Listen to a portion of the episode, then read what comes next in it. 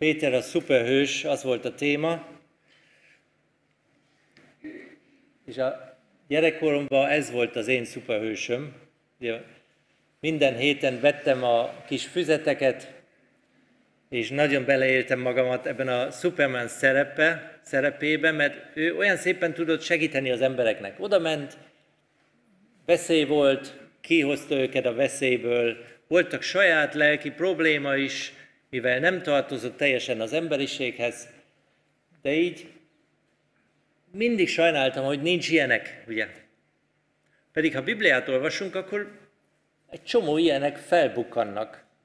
És azért nehéz sok embernek elhinni, amit a Bibliában van, mert tele van szuperhősökkel, és az tudjuk, hogy ez csak mese.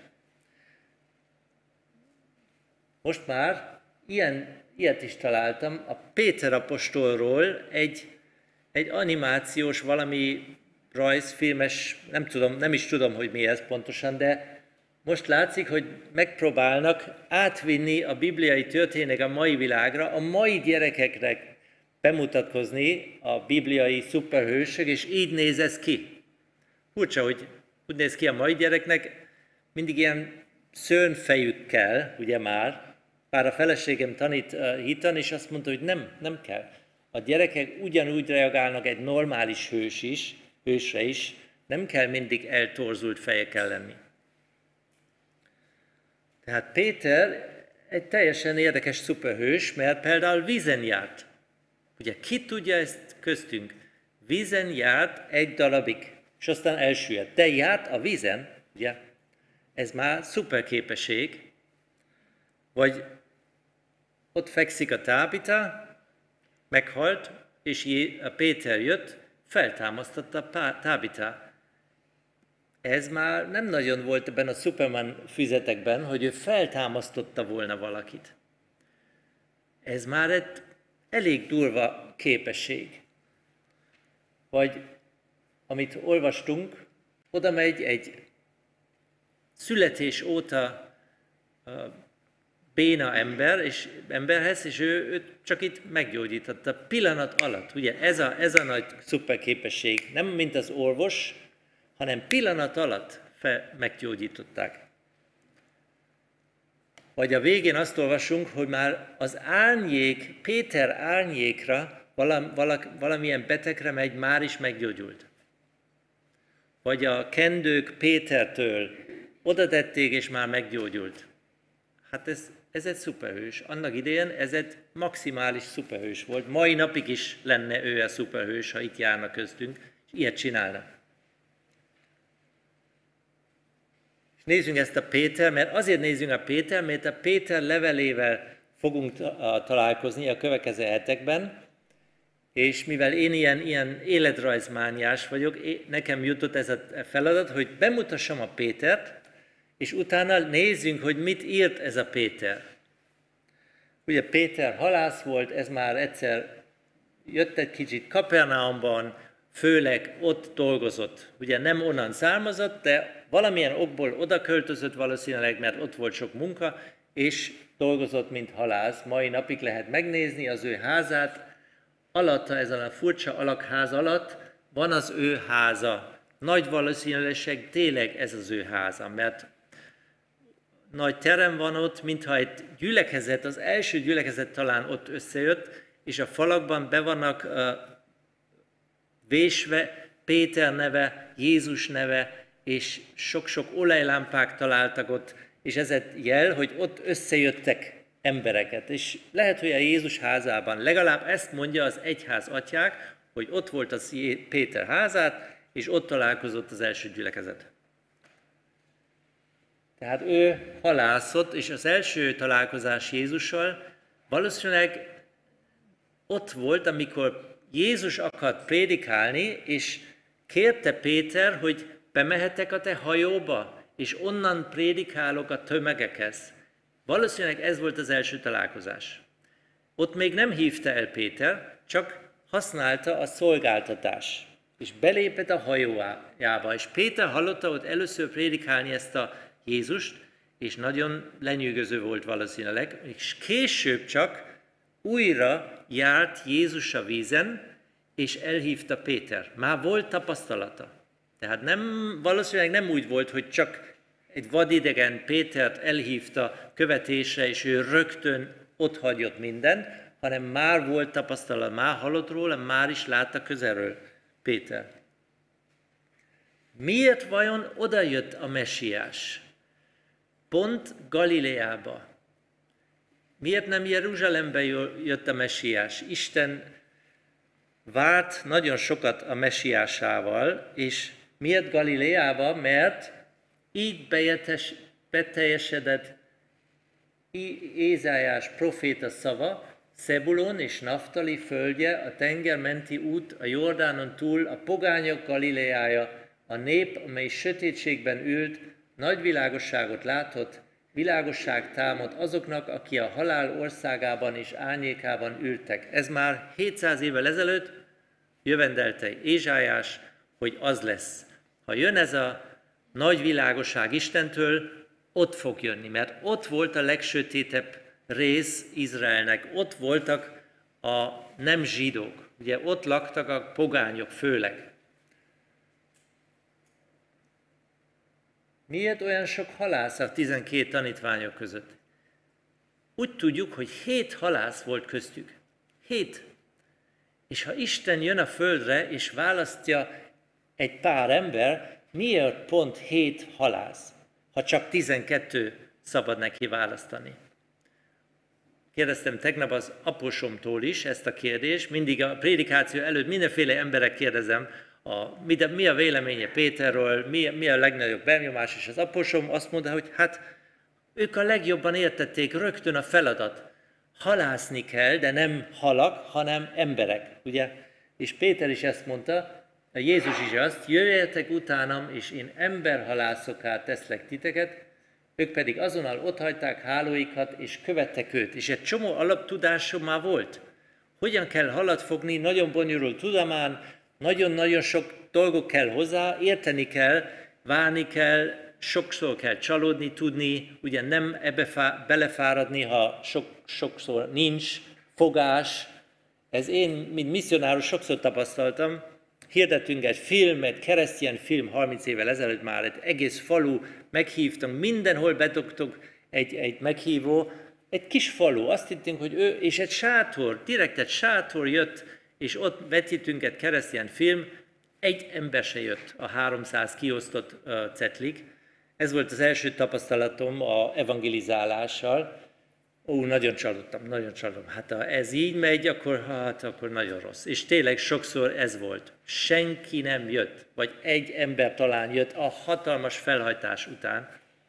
Tehát a halász tudja, hogy ez mivel jár. Mivel, milyen sok munkára jár, és a halász például csapatjátékos eleve. Neki nem kell tanítani, hogy csapatban dolgozom, ők mindig csapatban dolgoztok egy hajón, ugye 5-6 ember, mert a háló nagyon nehéz, egy ember nem is tud kihozni, de hát együttműködés van. Vagy strapabíró, éjszaka vannak kint, nem érdekel a időjárás, és ilyenek, ez már eleve egy jó kis tulajdonság egy tanítványnak, strapabíró és bátor, ugye, amikor jön a vihar a galileai tengeren, nem félős embernek való ez, de amikor ezt felírtam, aztán utána eszembe jutott, hogy hát, hát így szokott Isten a tanítványok kiválasztani, a követők, hogy nézi, hogy milyen szuperek. Általában nem így, ugye? Az Ószövetségben látjunk, hogy inkább a gyengék, a nem megfelelők, azok, akik semmi nem alapból tudtak, ezek választottak ki, nehogy beképzeltek legyenek. Ugye? Izrael is azért választotta ki, nem azért, mert egy ilyen jó nép volt, hanem a, a legtrehányabb nép majdnem, mondja a Biblia. És hogy soha ne legyenek büszke, hogy pont minket kiválasztott. Aztán kérdeztem a feleségemtől, hogy szerinted mi a legnagyobb gyengeségek ezeknek a halászoknak? Akit Jézus kiválasztott. Ő rögtön mondott három, azt oda is írtam, nehézen nyílik fel a szemük, és süket. Tehát sokszor kellett mondani valamit, nem értették, nem megjegyeztek meg, újra és újra ugyanazt a hibát követtek. A második gyáva, néha gyáva, ugye bátor, Péter bátor volt, de bizonyos helyzetben nagyon gyáva lett hirtelen. Hűtlen, nem, hű, nem hű a mesterekhez, ha bajba kerül a mester néha, és rövidlátó. Mindig csak a következő lépést látták. Jézus próbált mindig felfigyelni őket, hogy, hogy nézzetek a jövőben. Ez lesz. Nem most, nem ez a kenyér most fontos, amit adtam nektek. Az élet kenyére kell nézni. És ilyen három tulajdonság lehetne magunkban is találni rögtön. Miért választott Isten engem ki valamilyen feladatra? Hát azért, azért, azért. De annak ellenére, hogy az, meg az, meg az, meg az, meg az, meg az, meg az is volt, ugye, ami nem felel meg, ami nem jó, ami hátrány az egésznek. Még Isten, még Jézus is így mondja, a fiú önmagától semmi nem tehet. Ez is érdekes, nem? Ha Jézus azt mondja, hogy én pedig Isten vagyok, ebben a szerepben itt a Földön, Isten nélkül én sem tudok semmit tenni, akkor mit képzeljünk mi, hogy mit bármit is tudnánk tenni? Akkor is, ha nagyon tehetséges vagy, akkor is, ha nagyon okos vagyunk, és nagyon sokáig hívő vagyunk, hogy képzelünk, hogy mi bármit is tudunk tenni, ha Jézus azt mondja, hogy nem tud semmit tenni, Isten nélkül. Csak ha látja, hogy mit tesz az atya, mert amit ő tesz, azt teszi a fiú is hozzá hasonló módon. Ugye Jézus azt mondja, én vagyok a szőlőtő, ti a szőlőveszők, aki én bennem marad, és én ő benne, azt terem sok gyümölcsöt, mert nélküled, nélkülem semmit sem tudtok cselekedni. Ez volt egy ilyen nagy lecke, amit Péter kellett tanulni, hogy most hirtelen a nagy halászmester kijön az emberhalászra, és rá kell jönni, hogy nem tud itt semmit, pedig azt hitte, hogy ő tud valamit, de nélküle nem volt jó. Amit Jézus nélkül csinált, az mind kudarcba fulladt. Akkor a második pont, Péter a tanítványa. Ugye nem csak halász, hanem tanítványa, és ő pedig a legek tanítványa. Ha átnézünk, ugye néztem egy ilyen görög konkordancia, és ott néztem, hogy a Péter neve hányszor szerepel. Ugye ez mindig az első, amit csinálok. Hányszor fordul elő? Aztán megnézem az összes 170 előfordulások, hol is fordul elő, milyen versben, miről szól. És akkor kiderült, mivel ismétlés van, ugye ugyanazok a történik, a Máté, Márk, Lukács, János, aztán néztem, hogy melyik nem ismétlődnek, vagy, vagy hányszor beszél a Biblia Péterről, és kiderült, hogy 80 helyzetben találkozunk a Péterrel. 80 különböző élethelyzetben olvasunk valamit Jézusról. Ez elég jó, egy kis életrajz összeállítása. Ha engem ti látnátok 80 különböző helyzetben, akkor azt már mondhatnátok, hogy hát egy kicsit ismerünk őt. Mert 80 különböző helyzet, ez elég sok. És 80 különböző helyzet áll rendelkezésünkre, és azért nem tudunk mindegyik nézni, csak egy párat. Például ő a legtöbbször említett tanítvány. 170-szer említi a Biblia az ő neve. Simon, vagy Simon Péter, vagy csak Péter. A legtöbbször megszólal. Ő mindig megszólal. Ez is nagyon feltűnő volt, ha az ember egymás után nézi a Péter, akkor mindig ott van, és Péter megszólalt, és Péter ment Jézushoz, és Péter kérdezte tőlük, és Péter az ő a tanítvány nevükben mindig ő volt a vezér. Ugye ő mert felállni, ő mert Jézushoz menni, vagy bárkihez. Ő volt indító személyiség ott. Legtöbbször megdicséri mesterét. Legtöbbször dolgálja, dorgálja mesterét. Ugye a többi tanítványok nem hallunk sok mindent, hogy ők nem elégedett a mesterével, vagy dicsérik a mesterét. Mindig csak a Péter. A Péter mondja, mondja, mondja. Simon a neve, Simon azt jelenti, hogy aki hallgat, az a vicces. Hogy a Simon, aki hallgat, ő állandóan beszél. Legtöbbször megszólított tanítvány. Tehát Jézus mindig Péterhez fordul, ha valamit akar a tanítványoktól, vagy nekik mondani, hogy csináljatok. Legtöbbször megdicsért tanítvány. Te vagy a Krisztus, az élő Isten fia. Arra nagyon sok dicséret kapott Jézustól. De amikor azt mondja, hogy ne menjél Jeruzsálembe, mert ott meg fogsz halni, akkor a legnagyobb dolgálás is kapott. Menjél to- tovább, vagy távozz tőlem, sátán azt kapja. Legsúlyosabb megdolgál, csak Júdás előzi meg. Júdás még jobban dolgálja Jézust, mint Péter. Leghelyesebben ítéli Jézus igazi lényeg. Ő az egyetlen, aki kimondja, hogy ki Jézus igazából. És, mint mondtam, 80 helyzet, helyzetben találunk vele. A Péter a koronatanú igazából, ő mindenhol ott van, ő semmiből nem marad ki. Néha Péter, a Jézus azt mondja, hogy ti hárman jöjjetek velem. És csak hárman mentek be a, a Jairus házában, és ott látták csak hárman, hogy a Jairus lányát feltámasztotta Jézus. A többi nem mehettek oda.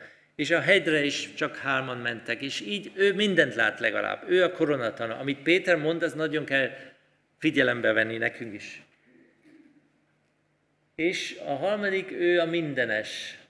Valahogy ő egy ilyen indító személyiség, Jézus használta őt új dolgok létrehozása, szokatlan dolgok csinálása. Például ő a nagy magyarázó, amikor pünköst van, és lejönnek a tűzlángok, és akkor mindenki mondja, hogy ez mi. És akkor Péter felkel, pedig ugyanolyan veszélyes a helyzet, mint Jézus keresztre feszítés előtt, ott nem mert nagyon, pedig ott is ő csak volt ott az udvarban, a többiekről nem hallunk. Péter bátor volt, oda ment, csak utána megtagadta, de legalább bent volt. De ő akkor hirtelen nagyon bátornak tűnik, három ezer ember előtt megbesz, meséli, hogy mi történik igazából, és később, amikor vitatámat, hogy most mit csináljunk a pogányokkal, ő feláll Péter a végén, amikor nagy vitatámat, azt olvasunk, nagy vitatámat, feláll Péter, és utána csend lett. És utána megoldódott a helyzet. Ő ilyen is tudott. Aztán úttörő dolgok, ugye nem tudtak elképzelni, hogy a pogányoknak is most mesélünk a messiásról. Ez nem egy teljesen zsidó dolog. És neki kellett mutatni Jézus, hogy nem, most a pogányok, ez olyan, mintha a tisztátalan állatok most már ehettek mindent. Már nem kell a törvény betartani, a sok szabályok, ami ott vannak. Most egy teljesen új uh, időszak kezdődik, és ő ezt akkor indította. Most már az evangélium mindenkinek. És persze voltak sok bukások, sok-sok kis gyengeségek, de ilyenkor van egy nagyon jó német közmondás, és azt utána néztem, ez tényleg német eredetű, pedig itt is van, Oroszországban is van, ahol németül, ahol gyul, gyalulnak, forgács keletkezik. Ugye? Néztem magyarul, ahogy fát vágnak, hullik a forgács, vagy ilyesmi. Ahol az is, az egyik fordító az jött ki, ezt adtam be németül, és kijött, ahol rántat akarnak, rántotta akarnak készíteni, tojást kell törni. Ez volt a fordítás. Ez hihetetlen okos fordító, ugye, aki ezt tudja, hogy, hogy ez egy közmondás, és másképp kell fordítani. Ezt szoktam mindig mondani, ha, ha például valaki elfelejtette a matricát venni, és mentünk az autópályára, és utána kapunk a büntetés cetli. Ugye illegálisan mentünk az autópályán. Vagy valahol parkoltunk, és nem láttunk, hogy ez most már hat még hat előtt van, és nem hat után, nem fizetünk be, kapunk a büntetés. Vagy, vagy egy kerék tönkrement a kocsin, és vagy valami, valami. Vagy ráment valamelyik gyerek egy kicsit a falra. Ugye van egy kis holpatás a kocsi. És akkor mindig mondom, hogy ahol gyalulnak, hullik a forgács.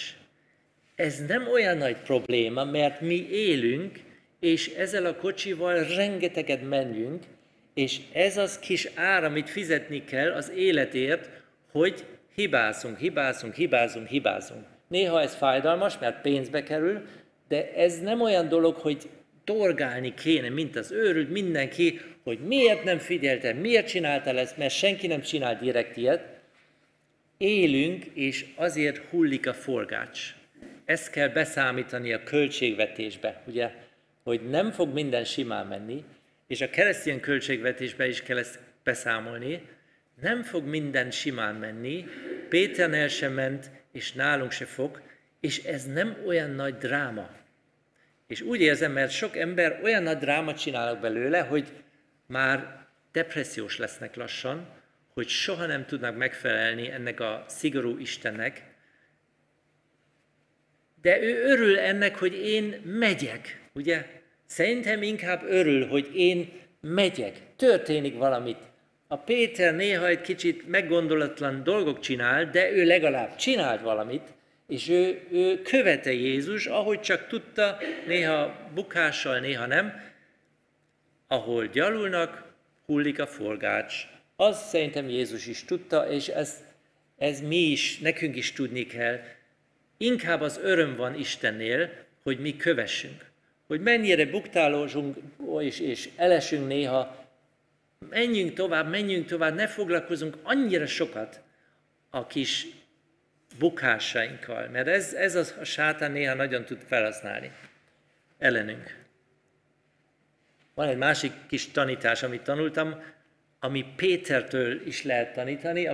Én egyszer voltam katona, és akkor mentünk egy ilyen gyakorlatba ki, ki a semmibe, de télen tél volt, csak nem találtam téli kép, és akkor nagyon hideg volt, mínusz 15 fok, ez volt az egyik leghidegebb időszak ott Bajorországban, és akkor kint voltunk az erdőben, játszottunk háború, ugye? Valahol volt az ellenség, sose láttam, de valahol állítólag van, és nekünk kell most elbújni az erdőben.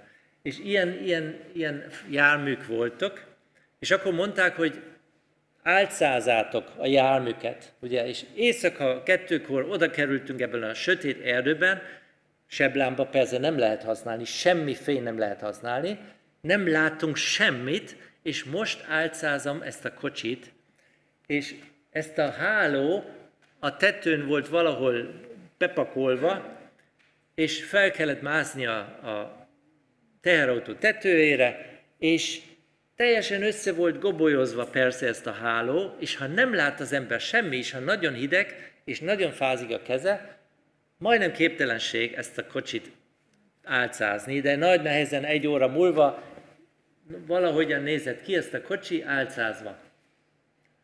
Hirtelen csinálnak, végre kész voltunk, örültünk, hogy milyen csöndben maradtunk, és nem csináltunk semmi gond, az ellenség nem jött rá, hogy mi itt vagyunk, úgy néz ki, akkor valaki indította egy ilyen szerkesztő. És ez olyan hangos volt, mint egy fűnyíró. És aztán nem értettem, hogy mi ez, mi ez, ez, ez milyen, milyen, milyen stratégia itt a német hadseregben, hogy semmi fény, semmi, és aztán indítanak ilyen, mert áram kellett, ugye áram kellett például az én rádió álló. Én voltam a rádiós, és bent a kis teherautóm volt egy ilyen rádió, vagy hogy hívják ezt? És aztán erre kell az áram, és minden másfél, mástól, mert nem szabad, hogy a motor járjon a járműveknek. És akkor azt kétségbe vontam ezt a német tiszteknek a elme izé állapot, hogy miért most, de ez, ez hallatszik kilométereken át, hogy itt van valaki. De aztán hirtelen rájöttem, hogy most vécézni kéne. És ez a gond a vécézéssel, ilyen, ilyen overall van az embere, ilyen baloldali. És ez zipzáros, itt fönt, lefele. És ha most vécézni akarok, és nagyon hideg van, és ez sokáig tart mondjuk, akkor kell ezt levenni, minden kell levenni, és majdnem mesztelenül ül az ember ott az erdőben. És aztán gondoltam, egy kicsit távolra menjek, ugye. Mentem egy kicsit távolra, 20-30 méter a erdőbe, és, és letettem a cipzára, és ott vártam, és csönd volt, és hirtelen rájöttem, hogy nem hallatszik semmi ebből a géptől. Már 30 méter távolságban teljesen csönd volt, és ez a gép nem haladszott. Ez nagyon furcsa volt nekem. De ha nem mentem volna vécézni, nem tudtam volna ezt, és butának tartottam volna az összes vezérkart. Tehát ők tudták valamit, amit én még nem tudtam, és nem volt semmi gond ez a, ez a gép, hogy ez ott megy. Fű, fűnyíró hangossággal, és nem hallatszik, mert a fák annyira valahogy védenek ezt a hang, nem tud kimenni. És a hó is persze, és egy kicsit egy mélyedésben voltunk, nem hallatszott semmit. És ha közelebb jönne a, a, az ellenség, akkor már ott vannak az őrök, ugye 20-30 méter ott vannak az árokban, fegyveresek, és közelebb úgyse jut senki, tehát semmi gond, hogy ott zajolnak, csak fény ne, ne csináljunk. Zajolni, beszélni lehet teljesen normális az erdőben. Hát Péter nem tudta sok mindent, ami Jézus tudott. És azért kell követni vakon igazából. Amit Jézus mond, csináljunk meg, és bízunk rá, ő tudja, hogy miért. Az olyan, az olyan, az olyan. És ebben a folyamatban, amikor Péter volt, bizonyos dolgok tanult, és ha utána átmegyünk a Péter levelékbe, ugyanazok a dolgokról beszél Péter. Ez volt a legjobb felfedezésem, hogy igazából a leveleiben azt mondja el, amit ott tanult Péter a Jézussal. Három év iskolában járt, utána tanár lett, és arról beszélt, amit ott tanult. Például az alárendelés tanult Jézusról már. Arról beszél a Péterek levélében, amikor uh, mondták, hogy a mestered nem fizet adó, azt mondja Jézus, ne akarunk botránt okozni a hatóságoknak, szépen menj el oda, ott a hal szájában lesz egy kis érme, azt fizes be. Tehát alá kell rendeni az állami intézkedéseknek.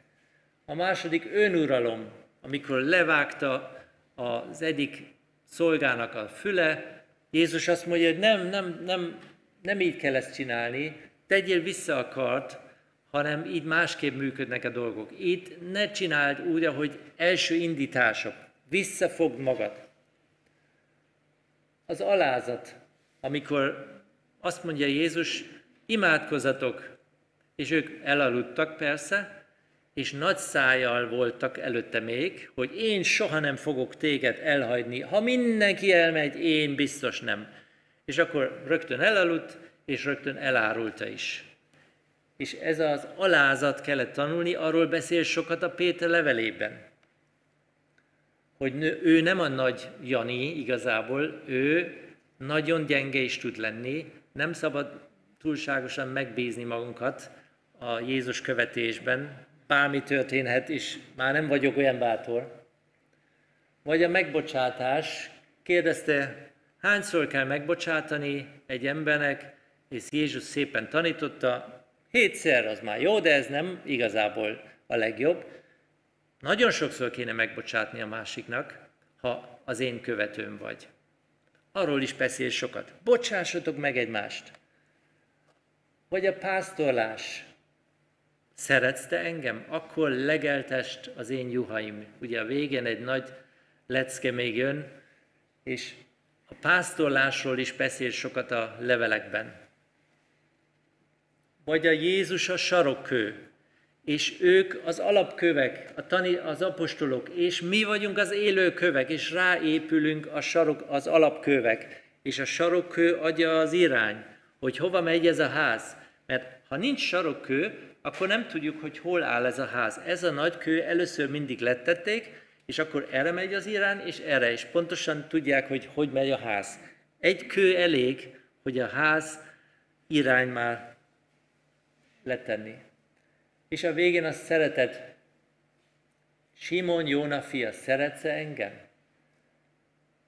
És a szeretet persze nagyon sokat tanul, és a Péter is nagyon sokat beszél erről a levelekben, a jövőről is beszél a levelekben, a második Péter csak a jövőről beszél, már Jézus is tanította, hogy Péter azt mondta, hogy hát mi van ezzel? Mi van ezzel, ezzel a másik János tanítványjal? Mert úgy volt, hogy ő nem hal meg. És aztán mondta Jézus, semmi között hozzá, te csak kövest engem. Ha azt akarok, hogy ő megmarad, amíg nem jövök, mi közé hozzád? És a jövőről sokat-sokat hallott Péter, és arról is tanít. Vagy az engedelmesség, persze, amikor látta, hogy Jézus bemegy a udvarba, tudja, hogy baj lesz, Péter ő nem volt elég bátor, Jézus sokkal bátra volt, de miért? Mert Isten kért tőled, vigy véghez. És Jézus soha nem azt mondta, hogy ád inkább nem. Inkább nem szenvednék, de a te akaratod meglegyen. Ugye egyszer volt ilyen helyzet, ahol majdnem, majdnem nem akar szót fogadni, de a végén azt mondja, hogy én inkább jobb lenne, ha nem kell szenvedni, de nem az én akaratom legyen. És hogy az üdvösség Jézus vére által van, ez viszont egy hatalmas dolog, ami nem, ami nem lehet direkt látni a folyamatból. Ez egy tanítás, amit Jézus elmondta neki. Én nem véletlen halok meg, hanem direkt halok meg, hogy nektek közösség legyen Istenhez, Istennel. És aki közösségbe akar kerülni, az csak Jézus vére által tud bekerülni. És mi, ami, ami már bent vagyunk, ugye örüljünk is egy kicsit ebben az évben, hogy mi már bent vagyunk. Mi bent vagyunk Istennel való közösségében, Isten azt akarja, hogy mi kövessünk, és tudja, hogy nem lesz mindig tökéletes. De ahol gyalulnak, ott forgács hulik. És ne foglalkozunk túl sokat. Ugye este bevalljunk a mai bűnök, Jézus vére ezt elfedi, és a második napon már nem kell ezzel foglalkozni, mert Isten se foglalkozik ezzel. És az ördög munka ez, hogy ezt ébren tartja. Te tudod, hogy mit csináltál múlt héten, ez újra fog előfordulni, ne fél, sose fogsz megszabadulni, inkább maradj csöndbe otthon, ne beszélj senkivel Jézusról, nem vagy méltó rá. Ezt nem akar elérni Jézus, hanem egy bátor tanítvány, aki utána potlik, de feláll, tovább megy, örül, hogy követheti Jézus. És bátorítom mindenki, hogy ne hagyja az ördög ezt a mesét benyomni nektek, hogy igazából méltatlan senki vagy, és inkább légy csöndbe. Hanem, mint a Péter, sose adott fel, sose hagyta el a jókedvű, a, a, a bátor lépések, ő tovább ment, már minden rossz már megtörtént, rosszabb úgyse lesz, és Jézus mégis elfogadott, tehát megyünk tovább, megyünk tovább. Ezt kívánom nektek, hogy menjünk tovább, ne foglalkozunk túlságosan a depressziós, borzasztó, sötét felhőkkel, hanem megyünk csak tovább, mert ő tudja, hogy miért nyugodtan mehet ezt a fűnyíró hangosságú gép, ez, ez ne zavarjon minket. Ha megy a gép, és akarok egy magyarázat, hát ez nem jó, ez nem jó, hogy megy ez a gép. Ő tudja, hogy miért megy a gép, bízunk ránk a magyarázhatatlan dolgok, és megyünk tovább. Amen. Imádkozunk még. Új Jézus, köszönöm, hogy velünk vagy ebben a következő évben is. Köszönöm, hogy ilyen kedves jó indulatú Istenünk van. És kérünk még, kérünk téged most, áld meg a mi életútunk ezen a 22. évben, és mutasd az út mindig, segíts, hogy, hogy ne elbátorítalanunk, segíts, hogy jó kedvel tudunk téged követni, bátorsággal, és kérünk a gyülekezeti életünk is, hogy segíts, hogy jobb csapatmunkásunk leszünk. Segíts, hogy élvezünk a testvér jelenlétét. Segíts, hogy hiányzik a testvér, ha nem látjuk, köszönöm, hogy voltál velünk ebben az egész évben, és még élünk, és még követünk, és ha valaki nem követ téged, imádkozom, hogy mutass nekik, neki, csak te tudsz mutatni, te ismered ezt az embert. Mutass neki, hogy alá marad, alul maradt a végén úgy is, hogy rendelje alá magát a te szeretetteljes vezetés alól. Amen.